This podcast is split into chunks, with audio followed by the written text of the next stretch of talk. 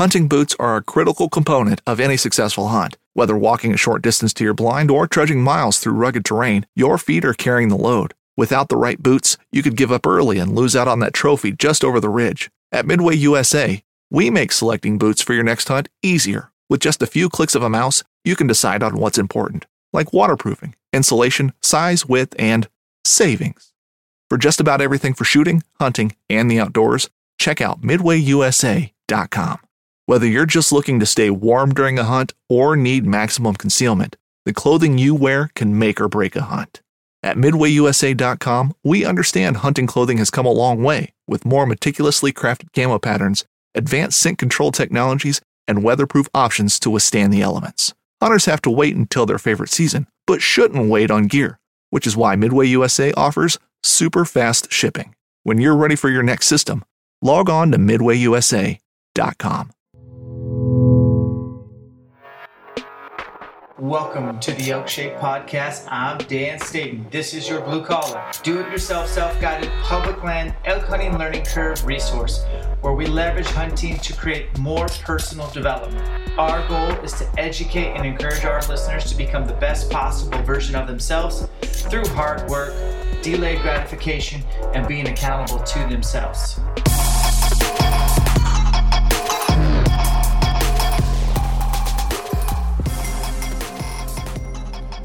Welcome to the Elk Shape Podcast with me, Dan the Fitness Man. Good, good morning, good afternoon, good evening. Whenever you're listening to this, just know that I want to say thank you.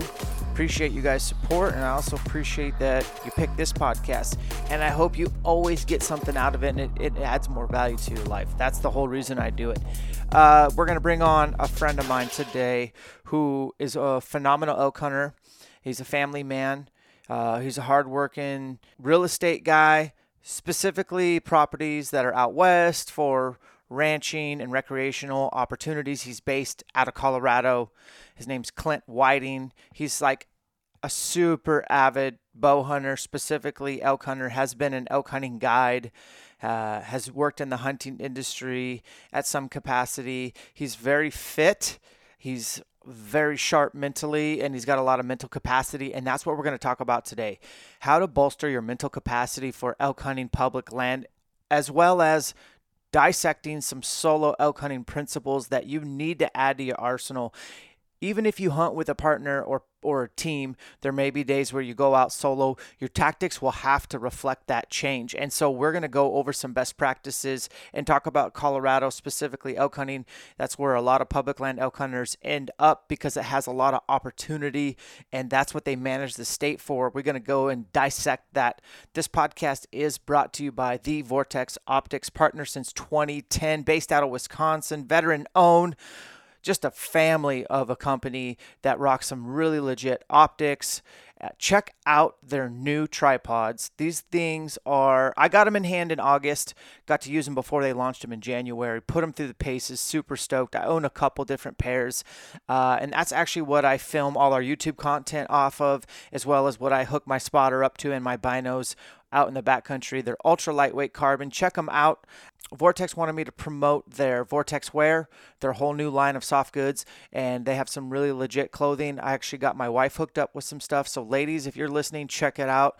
Super fashionable, very functional. We use them to work out in. We use them just to go on dates and to to go hiking, and it's just nice lifestyle wear. Got a discount code for you guys. The discount code is Elk Shape. That'll knock 20% off. Check it out. Wilderness Athlete is a huge partner of ours. Actually started with them back in I think 2006.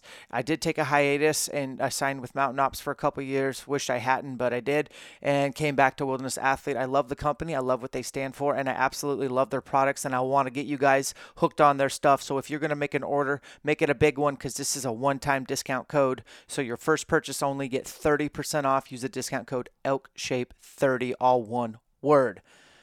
Um, a couple guys messaged me about Stowaway Gourmet if I had a discount code. I do. I'm not sponsored by them, but I do really enjoy their freeze dried food. I think it's a higher level of quality ingredients.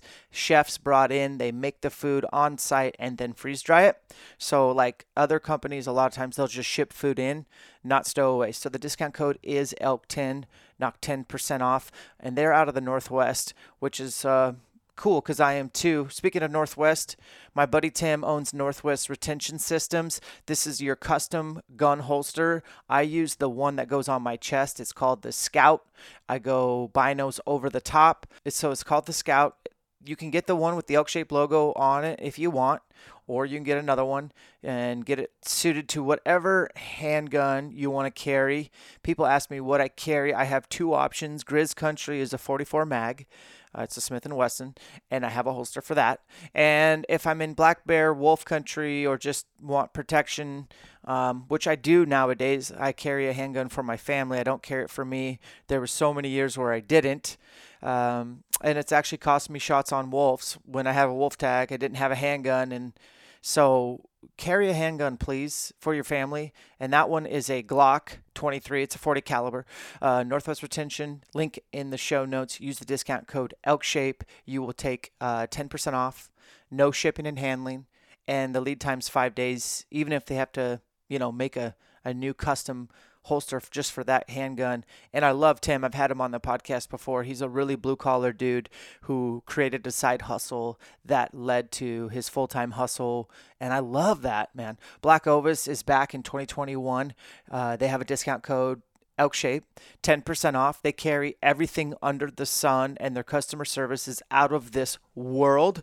And some exclusions apply, but not, you know, still check that discount code out. Also, they're doing an arrow build uh, contest right now.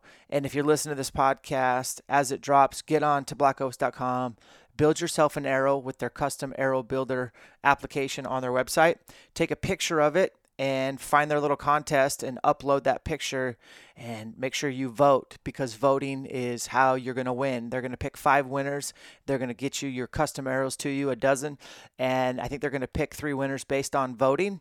And they're going to pick two winners based on in house what they thought. So that's awesome. Back at e bikes. These guys are hunters. They make e bikes for hunters. I use an e bike for three ways. One is to get in and out of whitetail setups as well as checking cams, get in and get out quietly. I also use it for basically cat road shuffle from bear hunts to elk hunts. So if it's a cat road, uh, which is like a skid road where the logging and stuff like that, where it's legal, it's not gated to no motorized vehicles. A lot of times especially in national forests, e-bikes are considered motorized vehicles. Please know the rules. Please don't ruin it for everybody, but where legal, they are deadly. I'll be using my bike specifically for bears this spring and a lot of night bugling. Uh, it's quiet. It doesn't make a sound. You can you can run long ridges and bugle off and locate your elk to hunt the next day. Discount code is ElkShape300.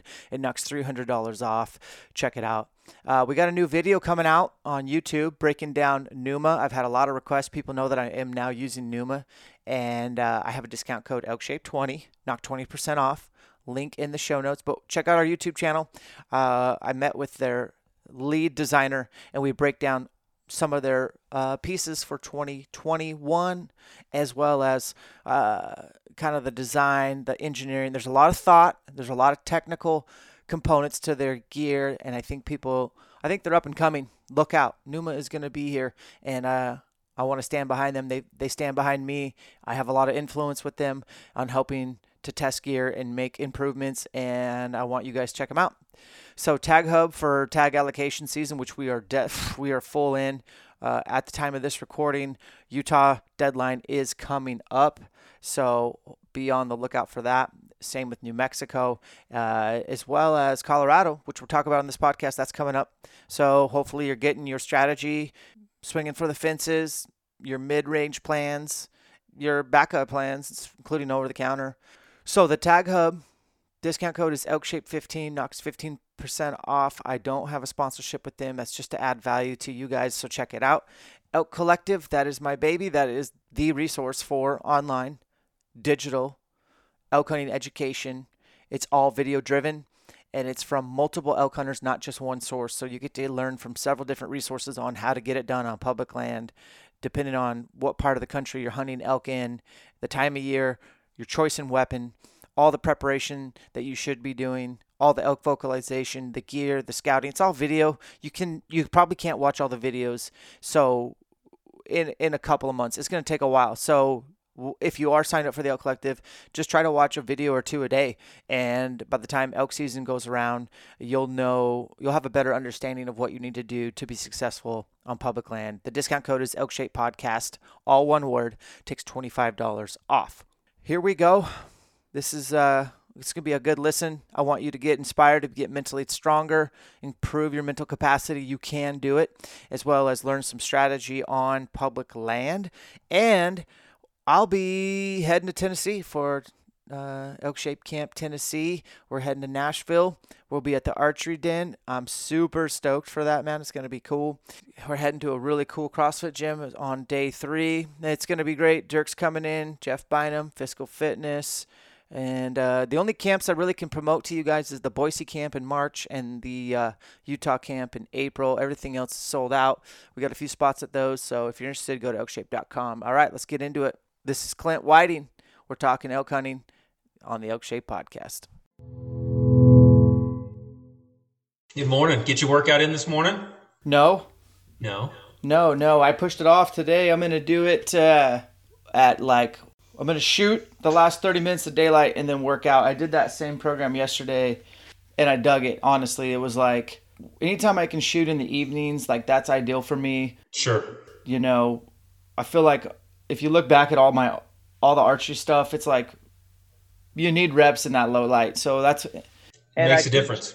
I, it does, and I cheat. The wind is usually pretty chill, and I'm messing with a new sight tape, so you know how that is. Yep. So, one of those deals. Um, but did you go? Did you get yours in already? I'm sure you did. No, I, you know what? Um, of course, having kids, you know how it is, man. I had to bring my son to daycare this morning. Uh, he's up at five, five thirty every day. Um, so I'm lucky if I can get a half a cup of coffee in before he's hitting the ground. So uh, I'll, I'll do that this evening, and it's just all about time management. You know what I mean? Did you have any uh, thing you wanted to talk about, or is like I can talk about everything?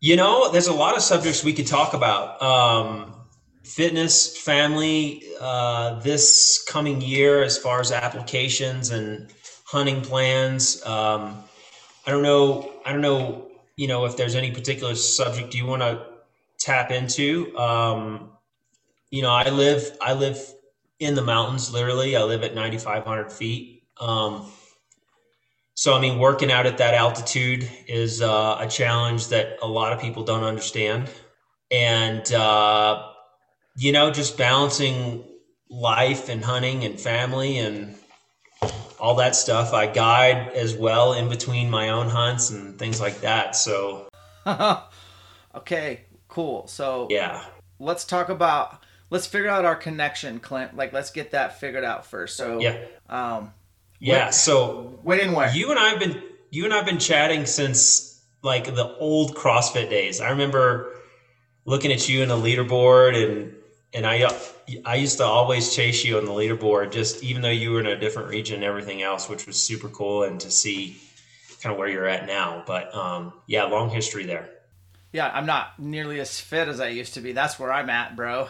Um, it's I'm gonna blame my excuses, kids. Honestly, you know, but to to compete at to, to compete at exercising first and foremost, I want to make fun of it so no one can. Like, yeah, it's the dumbest thing ever. But when you get out of college and you know you don't have baseball to train for or football or whatever people's like you you you like working out you like sweating you feel like you're doing something and then you find this crossfit thing where we can die for points on a whiteboard uh, we you just you gravitate. I've seen it a hundred times thousand times how many athletes gravitate towards that. And then um, when crossfit kind of started out in its early days you know i was a big fish in a small pond man. There just wasn't that many people that knew about it. That's how i got to go to the crossfit games a couple times and stuff like that was there wasn't Matt fraser's and rich fronings uh, at all. In fact i think the second time we went to the games uh, was the might have been the first time I met Rich Froning and whatever, and I was just like seeing him in person. I'm just like, dude, these guys are on a whole like another planet. And uh, I think our last year competing as a team was 16, and that was the same year my son was born.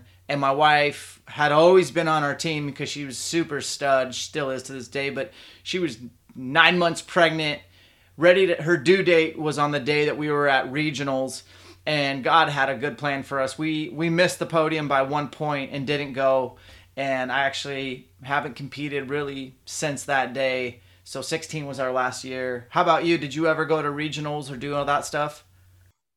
Yeah, made regionals as a team. Um, that uh, that was awesome.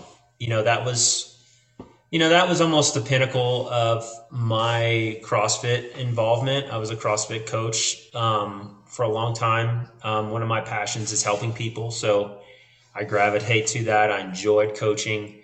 Uh, did regionals. I played college baseball um, in school, so that was a good uh, fit for me. Um, but you know, I'm I'm approaching 40 this year, so I mean, I gotta, I need some longevity. You know, I need I need functional, but I don't need the red line. And you know, as you get older, shit starts to hurt. You know what I mean? And uh, you got to take care of yourself. Um, and then, of course, working out at home solo uh, at 9,500 feet, it's an entirely different deal, man. It doesn't get any easier. Um, working out for time is almost out of the window. Like, you just can't do it. Um, you know what I mean? Moving a cycling a barbell for time, Fran, that kind of stuff, forget it up here. Uh, so I do a lot of interval stuff. Um, just uh, just working sets and and moving a lot. Um, and you know, I, I, love living up here. Don't get me wrong, but it's you know to look at other people and and you know their their workout regimen and things they do for times and distances and things. It's it's it's totally different here. Um, I was thinking about your uh, your your course coming up in Denver, and I was thinking, man, it'd be so cool to catch a workout with you up here because it's a different world. Dude let's make a plan of it. I mean um charlie you're friends with charlie pappas? Yeah. So he's my brother from another mother. As soon as i met that guy i was like oh my gosh yeah. So i think i haven't booked flights for colorado yet that's the one i have last two camps we haven't figured out travel yet but we usually rent a house and um, i know for a fact i'm staying one extra day to do some video stuff with Kifaru and Snyder. And I might be coming in a day or two early to work with Santino Castellanos. And I just want to work out. We're doing three camps in March, and that's all like travel and stuff. And so my fitness could potentially suck. And so I'm just going to like throw out invitations. Please bring me to your gym. Let me work out as much as I can when I can. So if, if that's you, man, let's go. Yeah, I'll keep an eye on that. That would be that would be a lot of fun. I'm, I mean, I'm two and a half hours from from no limits, which is really hard for me to get over there. Dang. Um, yeah. It's tough. Um, but uh, yeah, I'll keep an eye on that because I'd love to join you guys. That'd be a lot of fun. Okay, so you, what CrossFit gym did you coach at, and which one did you compete for back in the day? So I was at Elite CrossFit in San Antonio. That's uh, right. I, I, lived in San Antonio uh, after Hurricane Katrina. I'm originally from New Orleans. Lost everything in Katrina, moved to San Antonio, whole nother life there, right? And then uh, I met my now wife there, and I was actually on my way to Bozeman. I was going to take a job for Sitka um, as their big game manager. And my my not wife, not even fiance, she said, you know what? I'm not attached here.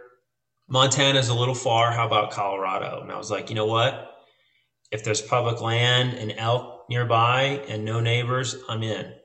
So she's like, all right, let's do it. So shit moved really fast for the two of us. Um, I, I made I made some some decisions, some very important decisions, and uh, here we are today. You know, we got a one and a half year old now, and um, she's a nurse. She she commutes to the Springs, which is an hour from here.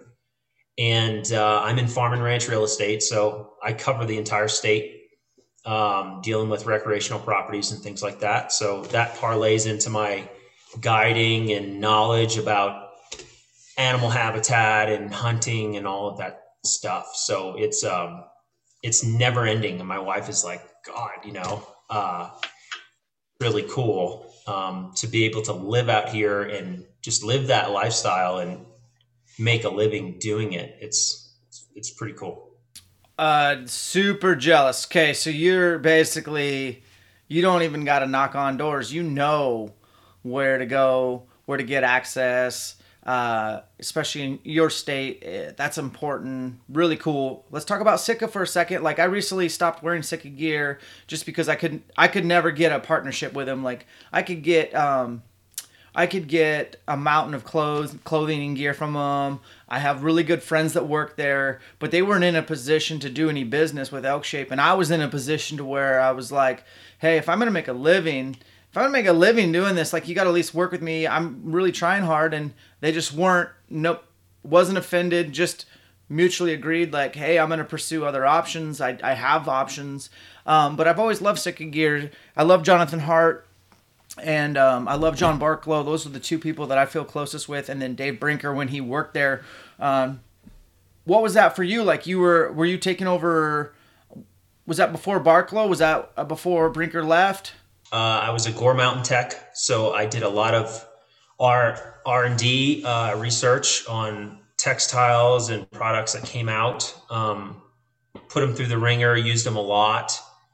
Feedback, you know, just all that stuff. And um, that that was my introduction to the whole thing. Uh, I used to wear Sitka when it was Mothwing, so long, long time ago. Yeah, same here.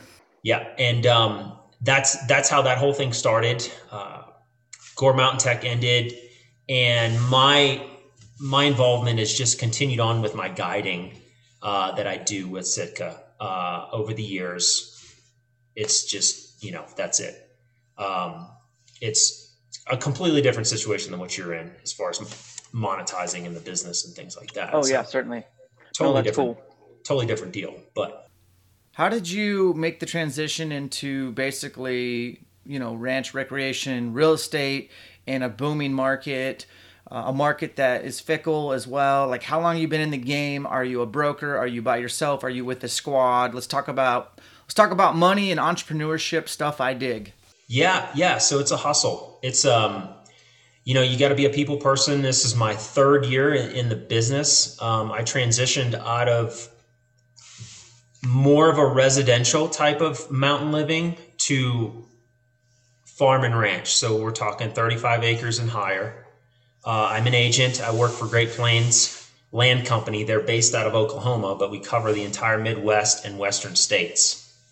Uh, so my uh, my ability to just talk to people, uh, send letters, I run into people all the time. It it just works naturally, um, and I I'm down south Trinidad. I'm all over the state, so I run into people. People call and ask, and um, you'd be surprised uh, just the how word of mouth goes around people are looking for properties they can hunt on, but they don't live here necessarily. So they were relying on me to know like the habitat, the neighbors, the the unit, the statistics, draw statistics. You'd be surprised how many people are hung up on Colorado's regulations, right? Um, so I add that extra layer as far as okay, you're looking for this or this, but you realize you're looking at an area that takes eight points as a non-residential draw.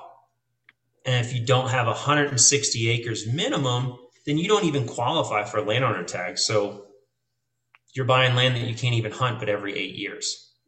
What a cool niche too, honestly. Like you're you're helping people bridge the gap for their dream um, they've probably experienced some success if they're going to be buying an investment property like that, that they can also recreate. Like, I like appreciating assets, and that speaks to me. That's really cool that you get to kind of work, still find an angle to work with hunters, man. Yeah, and there's a fine line because there's some areas that I know about that I hunt personally, and I don't necessarily want to exploit that, right?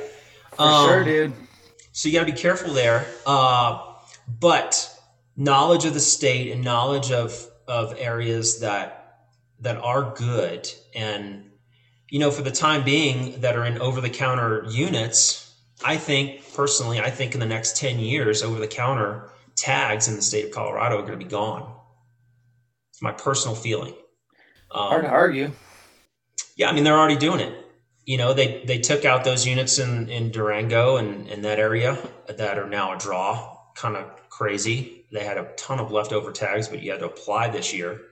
So you had to burn your points if you had any to hunt that unit, which was over the counter previously. And uh, it's just, it's crazy the the dynamics that are constantly changing in the state. And now with the reintroduction of wolves and things like that, there's a lot of unknowns. A lot of unknowns. And my impression or understanding, correct me if I'm wrong, you would know, is that, you know, yeah, Colorado took some over the counter units in the southwest corner and, and made them require a point, and you had to decide if you wanted to go antlerless or bull. But it wasn't because it was so many, like, well, there was a lot of hunting pressure, but it's because the number of elk weren't doing so well and they had to do something. Is that correct? That is correct. You know, there's there's a lot of dynamics that are going on, and COVID did not help. Uh, the the amount of recreating recreating that I've seen in this state this past summer was off the charts, Dan. I believe uh, it. Yeah, I, you know, I show property all over the state and and traveling through national forest lands and things like that, and I see people camped in areas that you would never camp, and having fires in a in a burn ban and all those things that are a serious risk to public lands. And uh, it's it's hurting it's hurting a lot of the the public lands because of the overuse if you will. Uh, so yep.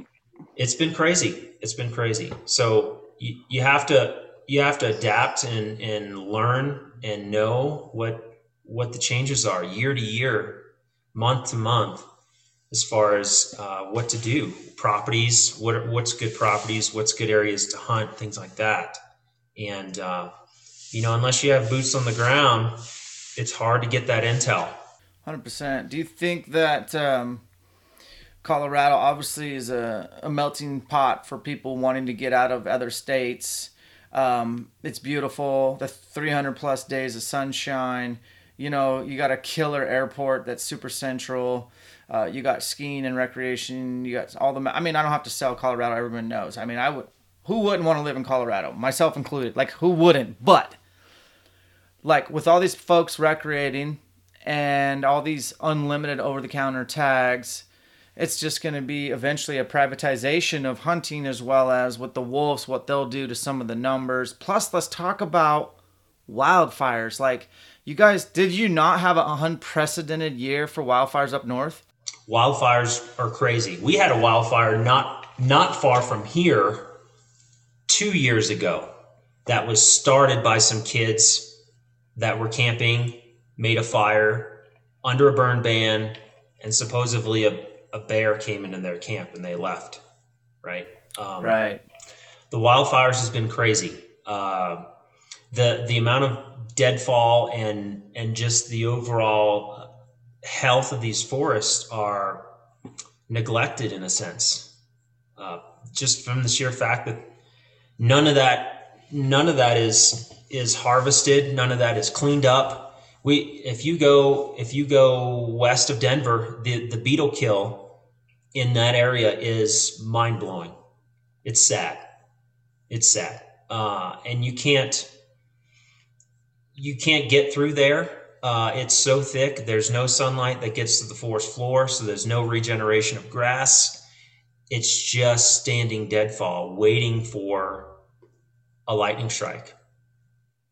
No one can get to it, and it just burns and burns and burns. And then you you you couple that with the explosion of people that have moved here and and residential areas. And it just it's it's it's a bad formula. Uh, so the the forests really need some help. They they do.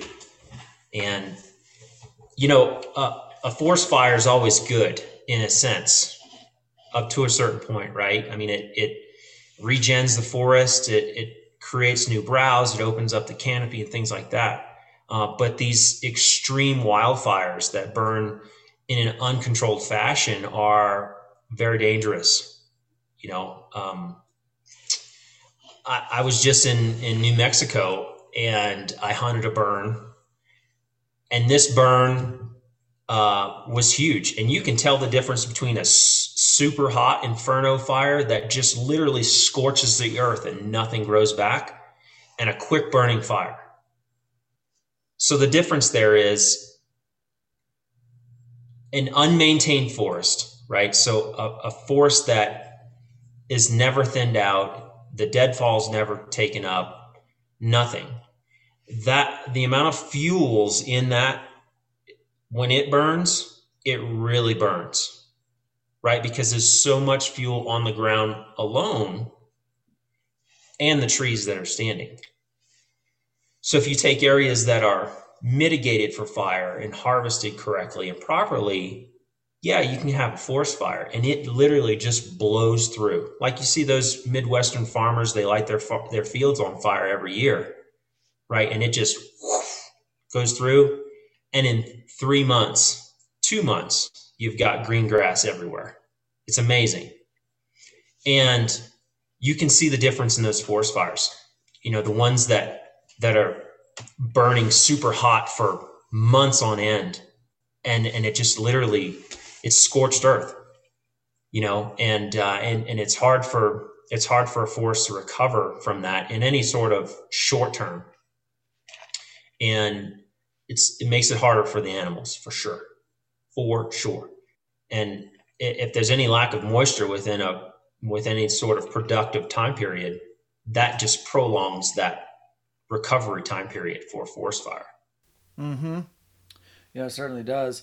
I do think that um, we're in a day and age where it's not going to be uncommon to have potential hunt plans squander or go to waste because of you know I know that entire units burned down this year in Colorado or whatever, and and that's you know might be the new normal. As I hate that term, but it is a definite thing. Um, I, that's why I kind of like logging, honestly. Like up here in, in my neighbor in North Idaho, they do a damn good job. There's trees everywhere. If you ever want to see a lot of trees, come to Idaho, come to Washington. But they they they still actively log, and the areas that they don't, the elk densities are so much lower because there's just too much canopy, not enough grass, and where there's logging, there is elk. And the same thing on you know the coast of Oregon and Washington is like logging country is an ungulate paradise. You know what I'm saying? So I feel that. Yeah, and and not to mention, you know, the, those those logging roads, if you will, right? Those logging roads serve as additional an additional resource for any sort of fire team to use those roads to get and navigate that mountain. Yeah, suppression is it's manageable, access things like that. I These forest fires that you see here, they can't even get to them you know, they just let them go. Man. Well, let's talk about elk hunting in Colorado a little bit. And then um, I also want to pick your brain about Garmin products a little bit. I started dabbling at that, and I know you know a lot more about that. And so, selfishly, I want to ask some questions.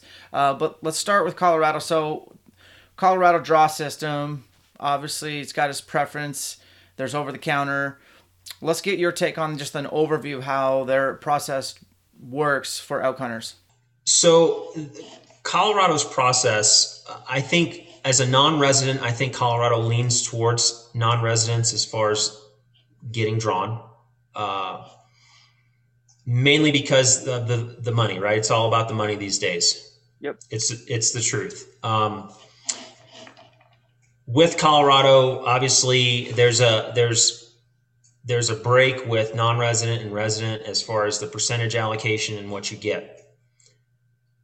What what I have found is even if you're using six, eight, ten points for an archery elk unit, so you you immediately think you have an excellent tag, and you might. and I'm and I'm speaking from my own personal experience this past year because I burned six points. Okay, so you might have a good tag that took you six years to get, but there's also uh, a bear season going on at that same time during archery. There could also be a high country rifle deer hunt going on at the same time. So you have to, you have to look at what other seasons are going on that are not your tag. This this deer right here, I shot that deer 2 years ago and there was 10 resident tags for fourth season deer. 10. So here I'm thinking awesome, right? There's not going to be anybody in the woods, no big deal. What I didn't realize was there was a pile of cow elk hunters in that same unit at the same time. Pressure is pressure. Anyway, point being is when you're looking at which tags you want to you want to draw in the state of Colorado, you also want to look at what other seasons are going on in that time period, which may affect your hunt. And there's a, a a predisposition, if you will, that if you're using six, eight points, you're gonna have a good hunt. Well, you you need to be prepared mentally because if it's not that, which you and I both know that more times than not, it's never what we expect, right? It's always something different. And if you're not mentally prepared for that, your your your your mental game can go in the tank real quick you're seeing these other hunters and whatever. Um, so you need to you need to be prepared for that. But I've also found even in over the counter units that are close to say Denver or close to Colorado Springs or whatever, there can be some very good places to hunt if you're willing to work. And and that's the key. You got to be willing to work. You got to be willing to go to those places to where some people may look at you and ask you, what, what are you going to do if you kill an elk in there? You know, yep. you, you're on the right path there. Um, because most of the time, 90% of the people that are hunting are not going to do that. Um, I spent 18 days solo last year when I killed my bull. And I was five and a half miles from the nearest road. Santino helped me pack that bull out. Oh, yeah. Yep. Yep. Yeah, and um, the the the mental game and the physical game is is something that you have to have. A lot of people prepare physically, and they may be physically fit, but you throw some adverse conditions their way, some extra hunters, some extra pressure, whatever that may be, their physical ability is virtually useless at that point because their mind is shot. Yeah, and hunting solo is no joke. Like eight days solo is hard. Is hard. You add another, you know, eighteen days. Um, you're gonna face some demons. You're gonna face some skeletons in the closet that you had in the closet you didn't know about. Uh, you're gonna second guess yourself. Uh, so let's just let's just get to it. Like, what do you do, Clint, to increase your mental capacity I personally don't think you're born with mental toughness. I think it's there's a formula, but I want to hear yours, not mine. So what are you doing to get yourself right to go on the public land elk hunting roller coaster and be able to adapt mentally? I think it's something you have to practice year round. And not giving in to that little voice in your head that says, I don't want to do that, or that's uncomfortable, or this is a waste of time because those are those things that creep into your mind when you have gone five days without seeing an animal or your wife and son are you know are at home and you're thinking about that all of those things. So you have to constantly prepare in everything that you do uh, whether it's working out shooting your bow going for a hike the weather's the weather's shitty i'm not going to go for a hike you got to do it you just got to do it because those little it's the little things that add up to the big thing and if you're and if you plan year round to go hunt elk, right? You make all these plans and you get the gear and you get you get everything and you get out there and travel and you do everything that it takes. It's a lot of effort, monumental. You get there and you get those adverse conditions and it's right here and it's so easy to say I'm not going to go over that next ridge or I'm not going to stay here another day. That's I feel like that's the difference in a lot of people when they're not prepared mentally. I, I don't care who you are, something's always going to go wrong. Always. Always. And it's how you handle those things is what makes the difference in your hunt. Yes, you may not tag out, but it may make the difference of you seeing more elk or finding the elk, making that hunt more of what you originally thought it was going to be, and not, oh, those guys blew those blew those elk out of that draw. This those those things are what makes the difference and if you can't do the little things like waking up early to work out or working out after your kid goes to sleep at night and not pushing that to the side it makes it harder for you to give up i believe that so looking back at last year, you burned six points for this this hunt. It took 18 days to get it done. I know how good of an elk hunter you are, so to me that means either you were being really picky or you were definitely having to work for it and try to figure out the area. I was having to work for it. Um, I, I did see quite a few elk, but I had a lot of elk coming in silent. I can call well. I, I'm confident in that, but the elk were coming in silent on my downwind side and busting me frequently. So I had to change that tactic. And I had to wait until later on in the season when the elk were bugling more and I had to ambush them because I was by myself. So I can't set up. It's just too much movement. It didn't work for me. So I just had to be consistent and and stick with the game. But I'll be honest with you, at, towards the tail end of that, I was really I was I was hurting mentally. It was hard, and um, lots of roller coasters. It's how you handle it's how you handle that, and how how you continue sticking with it. Because for me, I used six points. I wanted to give it everything I had for that season and that archery season. And could I have been upset because I ran into a muzzleloader hunter that told me he missed three different bulls with his muzzleloader during this during the same area? Sure, you know, but I, I just let that I let that go, and muzzleloader season ended. I kept I kept pressing on. I knew the elk were in there, and it was just a matter of time, and that's and that's what it took. Moved in on this herd. I uh, I sprinted up this mountain at twelve thousand feet when I heard the elk coming into the basin. Found myself right in the middle of the herd shot the herd bull as he was coming right across at 40 yards. Happened like that. And it seems to me that those are, that's the time that you run into elk when you're least prepared. 100%. and I love that you just said it was like that because I'm I am seasoned enough now and I preach this at camps it's like it all can change friends in 10 seconds. It could be a dick kicker week in the mountains and you don't feel like you don't even have a chance to see an elk, let alone kill one, and it all can change in 10 seconds. That's why I'm fully addicted. And it's tough to keep remembering that when your chips are down. But guess what, friends? Like your chips are almost always down. Welcome to public land elk hunting. Yeah, the odds are stacked against you, no doubt. But yeah. if you're gonna hang your if you're gonna hang your head and kick rocks while you're walking down the trail, it's not gonna happen.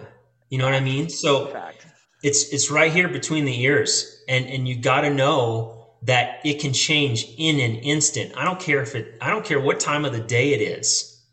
I don't care. And i tell the the hunters that i guide you need to be ready. And it can happen so quickly. And it's and it's almost like the times that you're least prepared or least ready is when you see those elk or see that deer and need to react quickly within 30 seconds you know, and you're just not you're not there. You're not prepared. I can go on and on about being not the lack of preparation, but it, it's having your head in the game and, and just having a positive outlook on each and every day as much as you can, regardless of, of the outcome of your hunt. And sometimes it's hard to see that. Even in even in an over the counter situation. I hunt over the counter here where I live. And I hunt every day of the season when I when I hunt over the counter. Most of the time, I don't see an elk, and I average six to ten miles a day. I lose probably twenty pounds in September, and I'm not a heavy guy. Yeah, um, same here. It's like the formula. You, just, you gotta grind. You gotta grind. It's time in the field, and you gotta be mentally prepared. The thing about what you said there is like people are gonna listen and hear that advice some people's ears are going to perk up, but you're most of you are still going to commit these common mistakes until you like decide, okay, I'm not making that mistake anymore, or I'm not going to be susceptible to having being caught with my pants down. So let's you and I talk about a couple things. Let's think about several scenarios where people will let their guard down, and let's try to like get them thinking about that and then let's transition into you, Clint, as a solo elk hunter tactics, because I'm a solo elk hunter, versus you as a guide, how that differs and how those tactics differ. So the first thing I think of is like a lot of guys will take a lunch break or whatever what they hunt with their friends, whatever they'll stop and get something to eat or get water. And a lot of times that's time for the pack to come off. The bow gets put down way over there or whatever, and they were talking. Um, we always this is just kind of a general rule of thumb. We always do elk vocalizations while we're eating, and we still whisper, and we still take breaks in our conversation to listen, and the bow is always nearby. And we didn't always do that. Obviously, we do that now because we made a mistake. There's one. Give us a. You give us one now. I I've always spent. I spend all my time out there. I spike out because I always want to be there. I don't want to burn up daylight, burn up my legs and everything because I want to be there. And usually it's that two to three mile magic number that separates a lot of that, particularly when you're talking uh, over the counter or low low uh, points needed to draw a unit. So not everyone likes to sleep on the ground. You know, uh, I I sleep on a I I use a sawtooth. I have a floorless shelter, and that's just how I roll. And and my time out there is extended by being able to start fresh every morning and not have to hike from the trailhead in a nice camper or tent or things like that. I'm already three, four, five miles in, whatever the case may be, and I'm ready to go. So that is what really helps me. Not to mention that, as you know, elk like to be more vocal at night. I mean, it's almost like clockwork. As soon as hunters leave at seven o'clock or whatever, by nine or 10 o'clock, they start firing off. Sometimes I can't even sleep because I'm listening to all the elk bugle. I'm like, which one am I going to go after? Yep. I, and a lot awesome. of times, yeah, it's unbelievable. And a lot of times you only have 30 minutes to an hour of first light before they shut up completely. And I'm talking about these high pressure areas.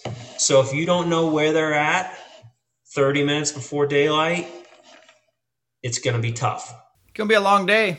long day. A lot of nature. bow hike. Yeah. The other thing you said is, and I want to piggyback off that is like the the I, I don't know if this is an exact formula, but this is just my opinion. So just everyone note, it's just an opinion. You don't have to agree, but like I think the more comfortable, illustrious base camp you have, the more of a handicap it is in elk hunting. Specifically, like you don't want to break down camp. It's going to take a long time. It's all dialed and set up. It's super nice, but they're just the elk aren't there. You're not going to be a gypsy and move locations. Um, and then commodity energy is your number one commodity when elk hunting and clint's saving three in three out todos los dias and i know you wouldn't do this clint but most guys are going to get a head start on the hike out um, in the evenings. And it's like I guarantee that'll never change because I just I saw it. I'm just smiling thinking about, dude. There was this one trailhead that I hiked. You had to hike to get to the trailhead, so you kind of had like a a buy-in hike just to get to this trailhead, and and then from there everybody would just jam out this ridge top and go quite a ways, like probably three or four miles into some really good elk country. Well, I was like, noticed this cliffed out spot, and I was like, that's pretty gnarly. But if I can get on top of that, I can look into three basins. And so I sat on that cliff. I didn't go hike the three miles, and I just sat and watched several sets of elk coming out. And I had already killed a bull, so I was lo- looking to kill my Montana bull. And I'm not kidding. Like there was a good 30 minutes left of hunting light, like make a move light, like predictable wind. And I'm I, I'm hearing the headlights and the voices, and they're all and it was like probably seven sets of hunters coming out. And I'm just like, man, keep doing that, guys. You're gonna give guys like me the best opportunity. So I just wanted to to to pick you know off that. But what else? What other little common mistakes do you think like people make, and they're gonna continue to make until they decide that that's no longer acceptable? I'm you know lowering my odds. Understanding thermals and the wind and what that the, the difference between wind and thermals and how you hike and where you hike. There's a difference between wind currents and the thermals and what those do in the mountains and where you should be and shouldn't be, where you should camp, where you shouldn't camp. That makes a difference. Uh, I think a lot of people, to a certain degree, don't pay as much attention to that as they should. And the, the wind is very fickle in the mountains, and a lot of times it, it doesn't do what you think it's going to do. But you have to live and die by by the wind and, and those and those currents and the thermals. I've run in the hunters that have completely blown up, blown a setup that I was in because they came in, they heard a bull, the bull bugling, and I was working. They came in on the wrong side, and for no reason to to me that I knew of, the bull blows out, and this guy's just he he didn't know I was there, but he was trying to come in on this elk and totally came in on the wrong side, and you know, if I'm a guy wondering why I'm hearing elk and, and getting close to elk and then they're gone, then I would think at some point you have to look at why is that? What's what's the what's the result of that?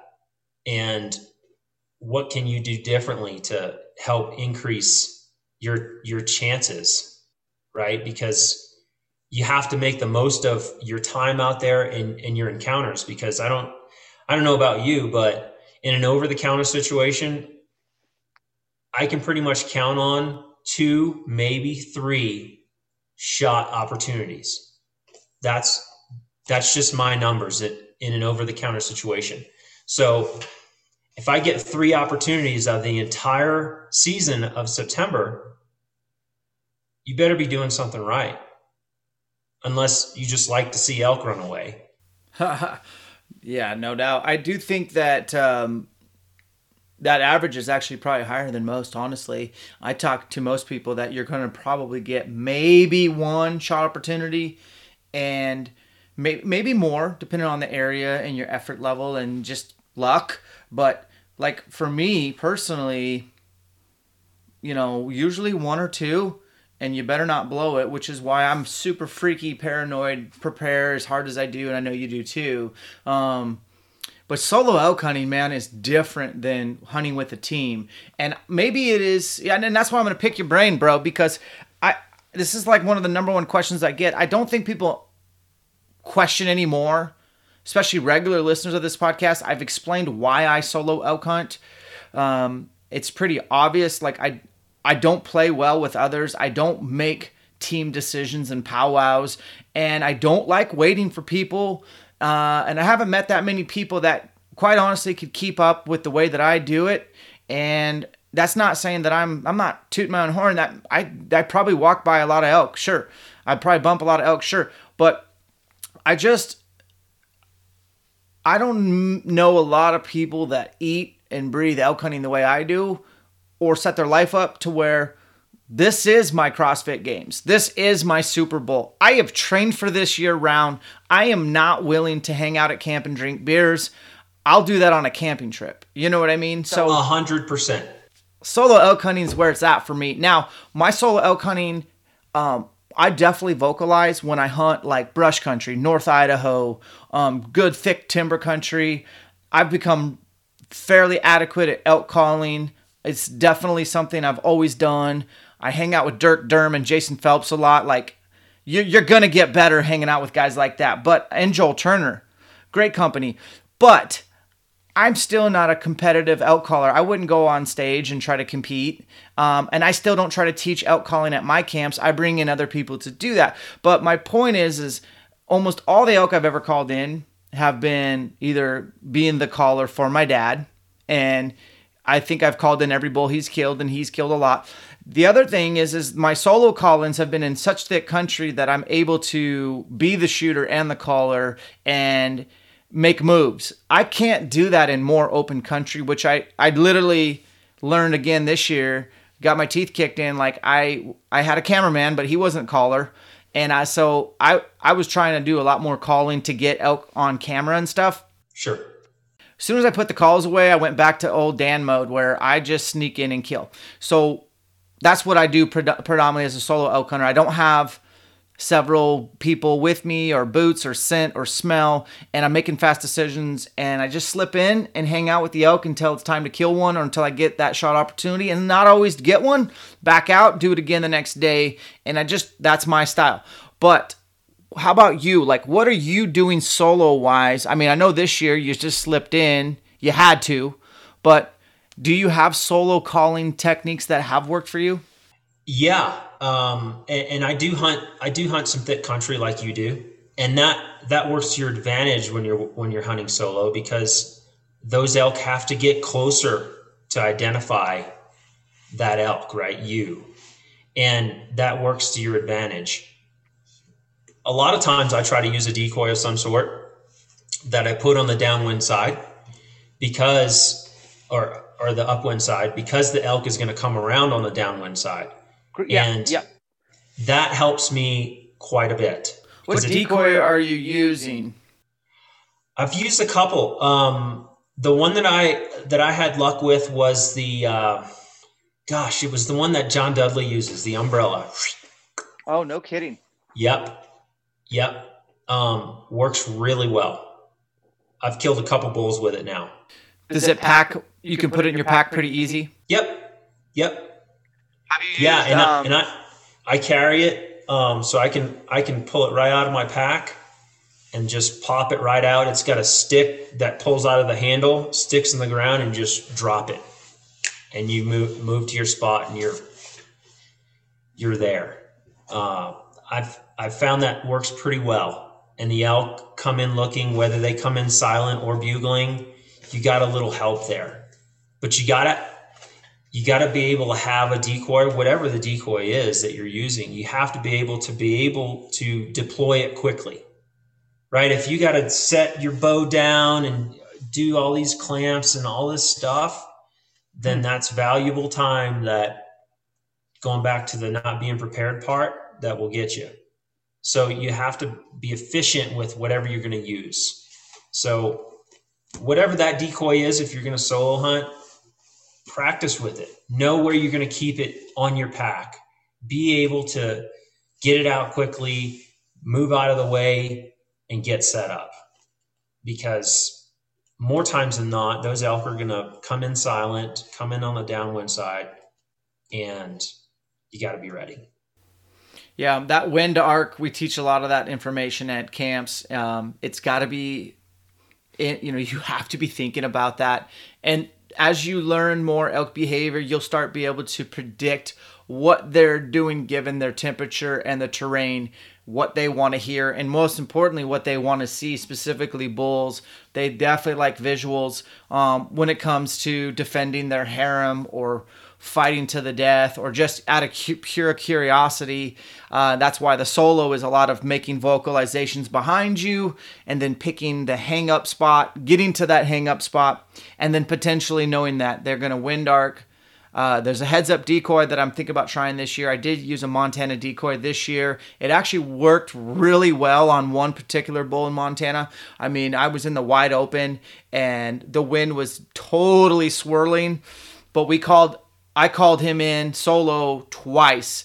And so he got my win both times. The first time he came into like, I don't know, probably like 82 and the wind just swirled. But he was deadlocked on me, the decoy, and a little tree. That's all I had.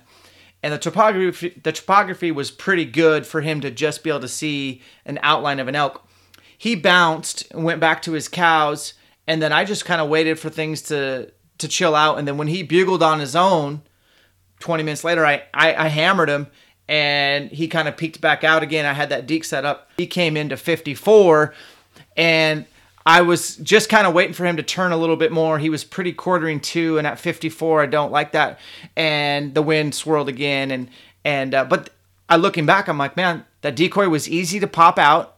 I don't put the legs in it, and that Montana one, I don't have time. Who's got? I just literally pull it out, pop it open, set up against a tree, and set up off that. But that's really a good tip, man. I, I really dig that.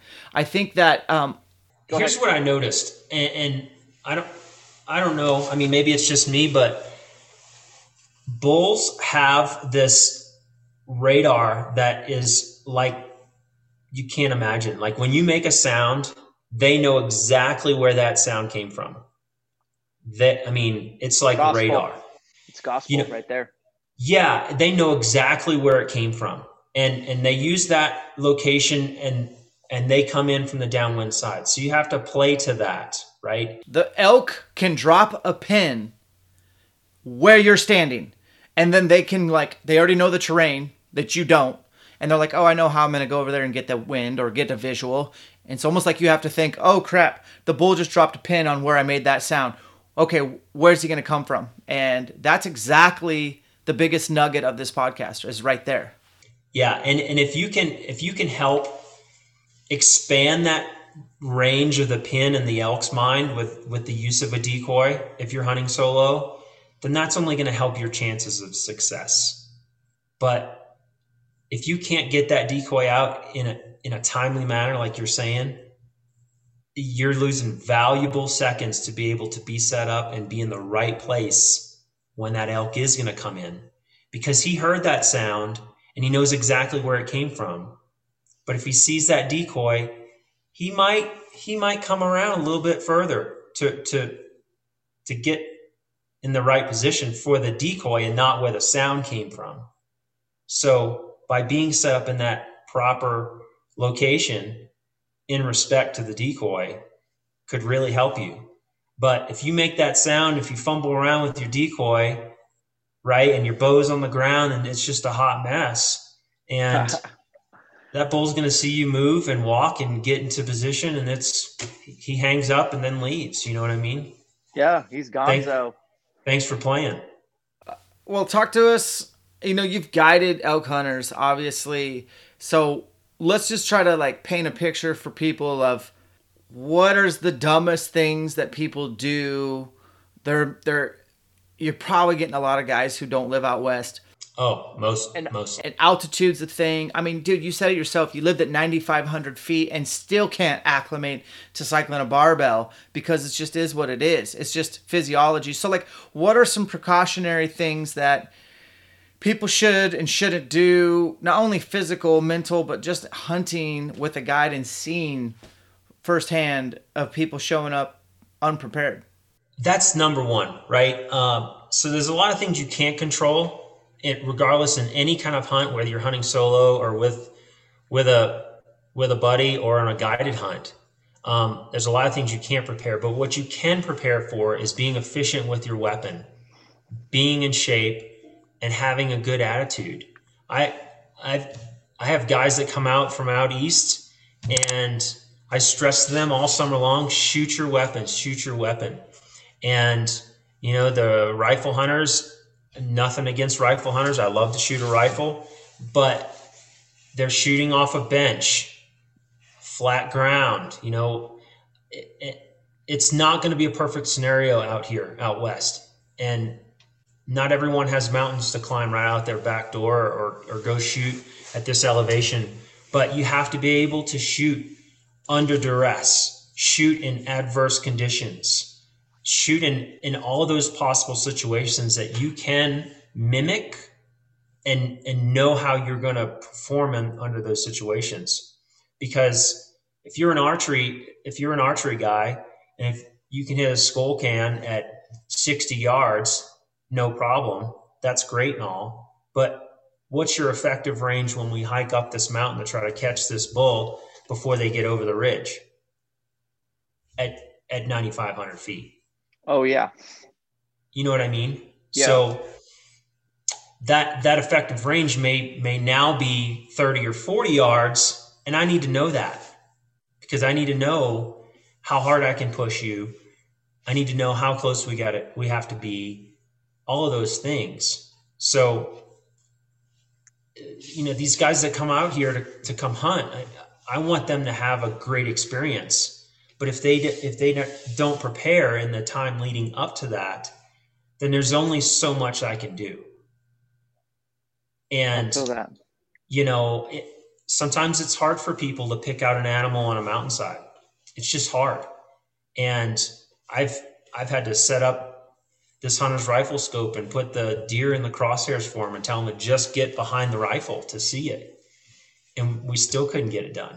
Um, yeah, dude. God bless you being a guide. That's a special breed. It's a lot of patience it's a lot of patience. But going back to to helping people, I enjoy it. You know, I enjoy helping people. I enjoy showing them what it's like, and I want I want them to enjoy the trip, enjoy the time out here.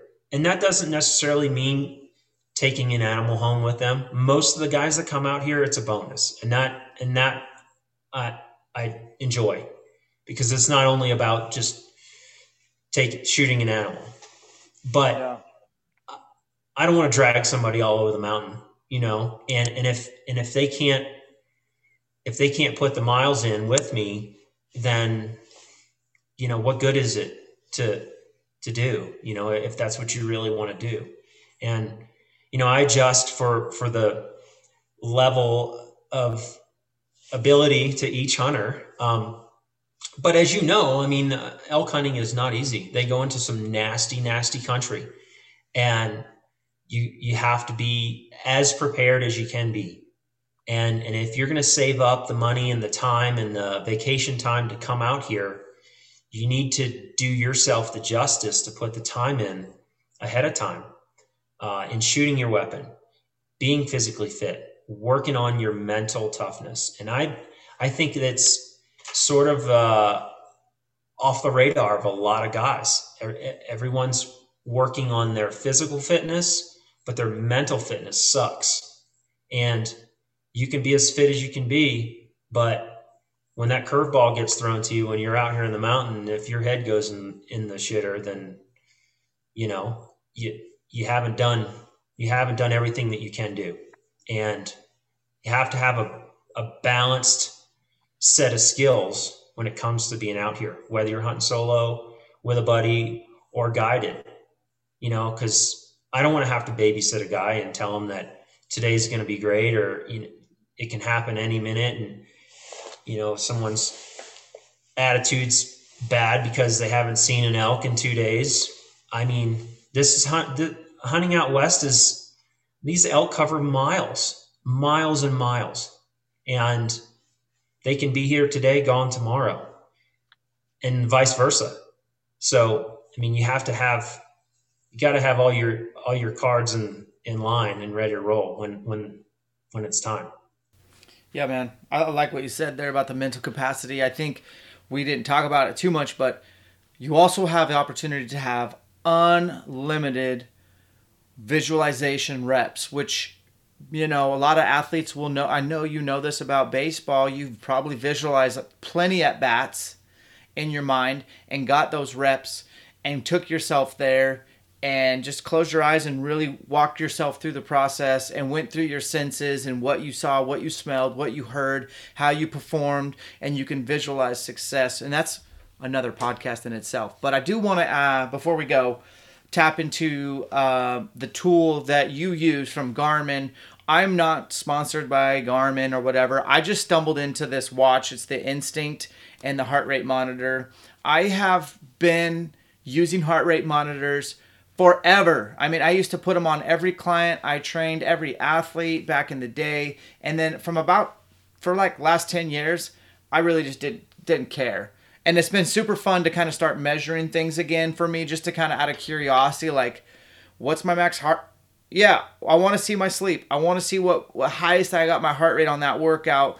Am, is my rate of perceived exertion matching up to the heart rate, which has been the funniest one for me. Like, honestly, uh, I know when I do like a true, pure couplet CrossFit fire, you know, workout, my heart rate's maxed out, bro.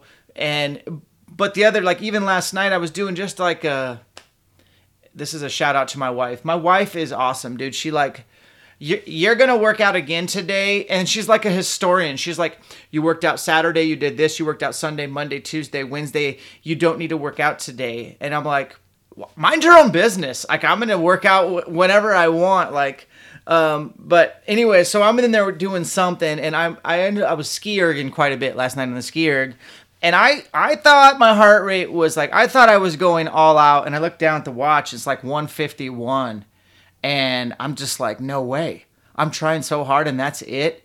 And I know certain movements have bigger muscles invited, and there's not. I'm not using a lot of legs to ski erg, so you're not gonna.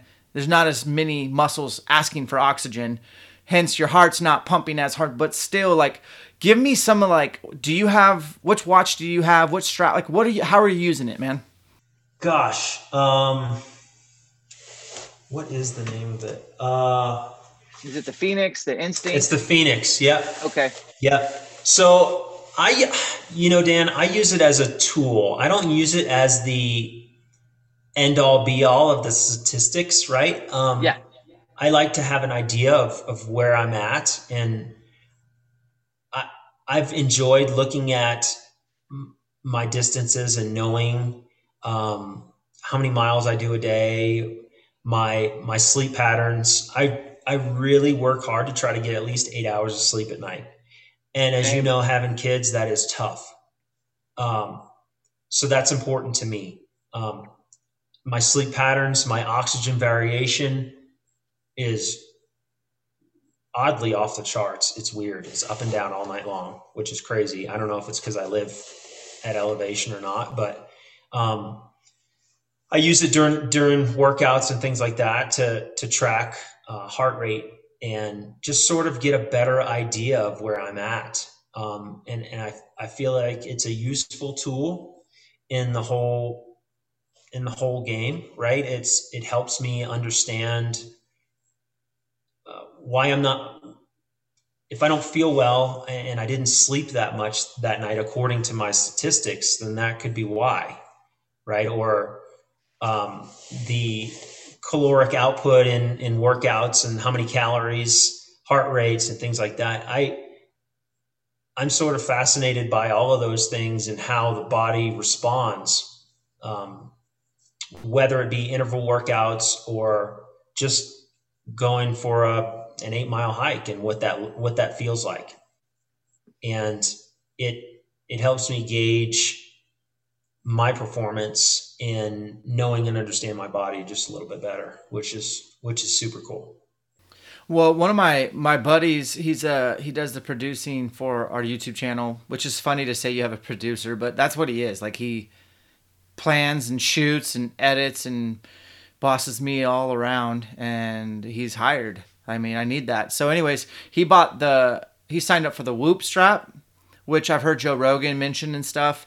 And I was kind of making fun of him because he started like showing me the app and stuff. It's, it's killer app, man, killer. Um, and this is before I had this Garmin Instinct and heart rate monitor strap, and it was cool. It would sh- it would measure his level of strain in a workout Like it would quantify how much strain he put on his body from that workout. And then obviously it measured his sleep, uh, his rest, and it gave him kind of a rating based on like he wake, would wake up one day and be like, "Man, I don't. I'm pretty beat up. I'm not gonna train today." He'd check out the app and it'd be like, "No, you're good to go. You're just being a pussy." And uh, there's other days where it'd be like, you know, I feel good. I'm gonna go work out, and it's like, you know, you might want to pump the brakes. You're pretty strained. You're pretty beat up. Your sleep sucked all week, whatever reason. Um, I love that, but I don't like their business model. I looked into it. It was like, you don't buy the watch. You sign up for a a year long contract at like 40 or 50 bucks a month for the app and you get to use the watch. And I was like, "Man, I don't I don't like anything like that. Like this Garmin was the watch and the apps included. And I just used my InReach sign in account and it I like that. And then my I got a friend request or something and it was you.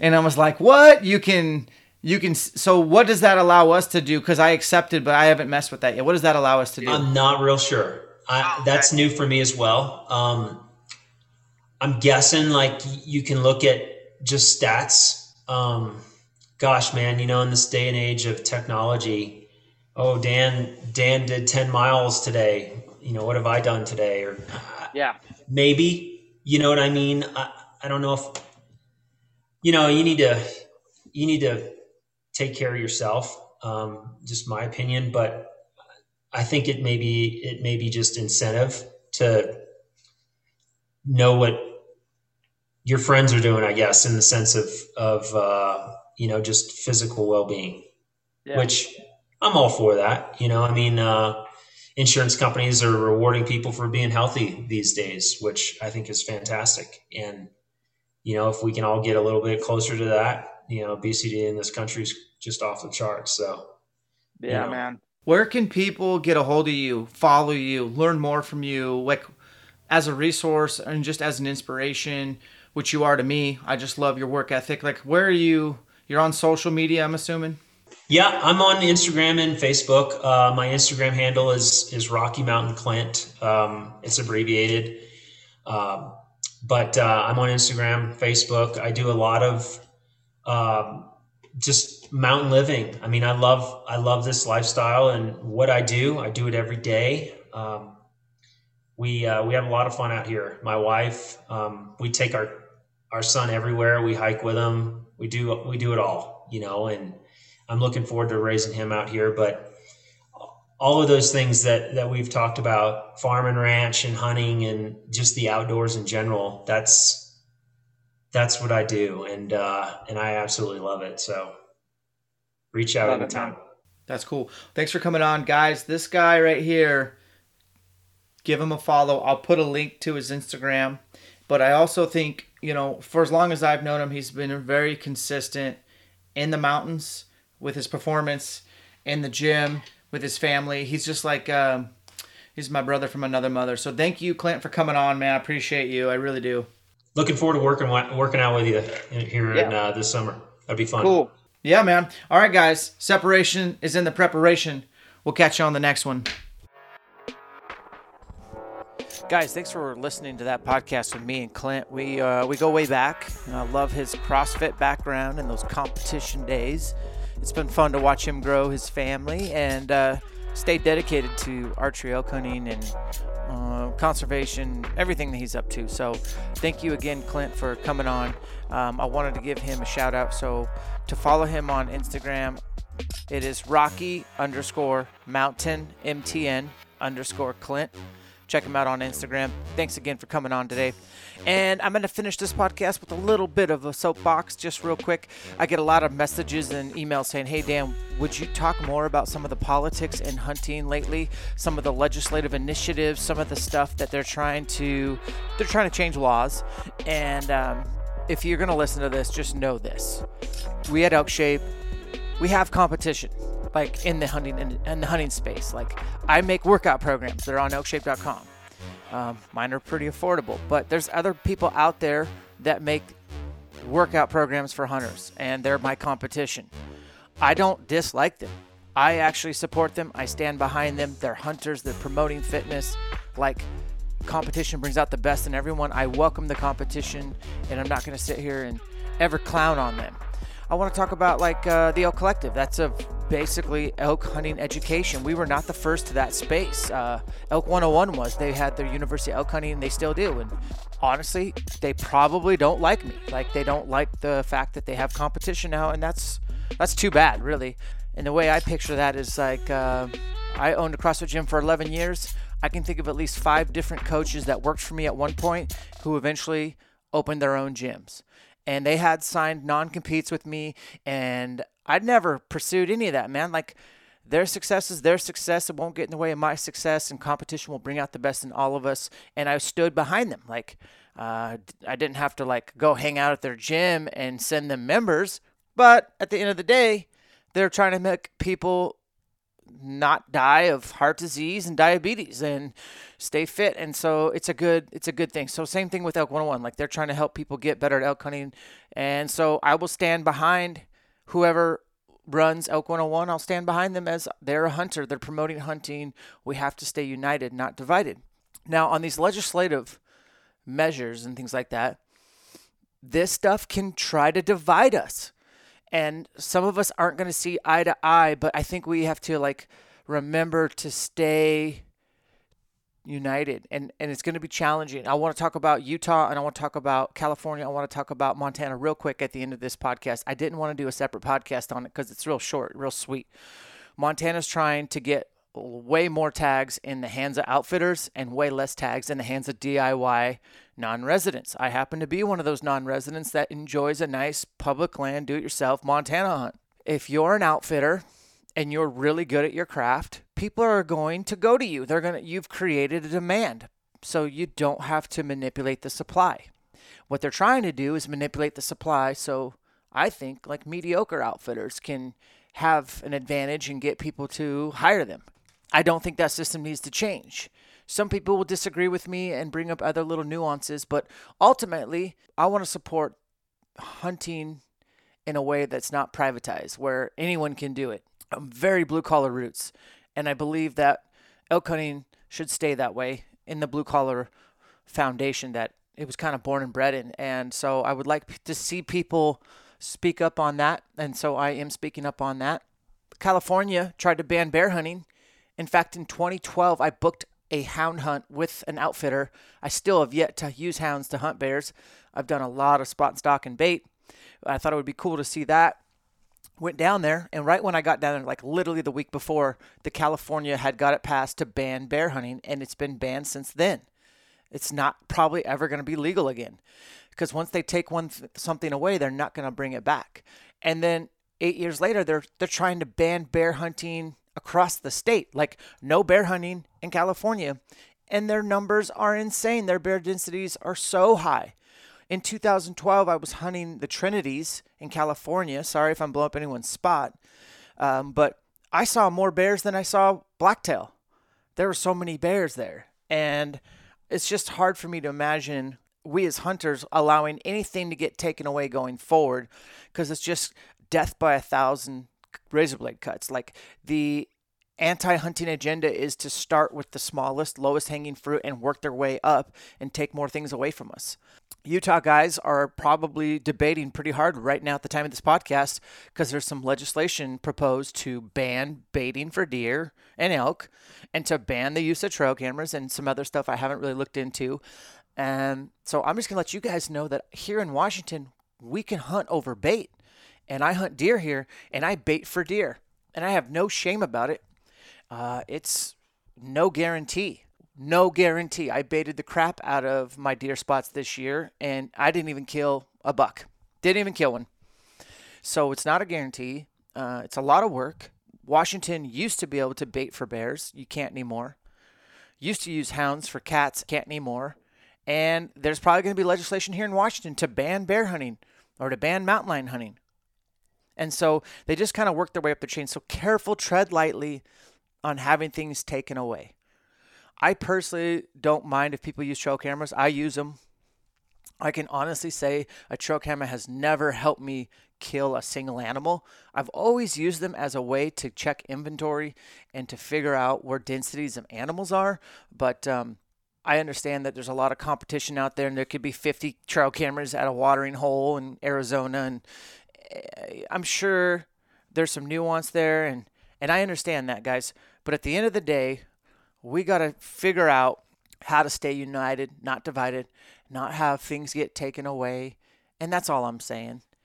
And speaking of staying united, there's this uh, Instagram account called TradQuest, and they, I think they, I met the guy who owns it, I think, in Nevada while elk hunting. We both had elk tags, and he was a great guy in person, like, really liked him.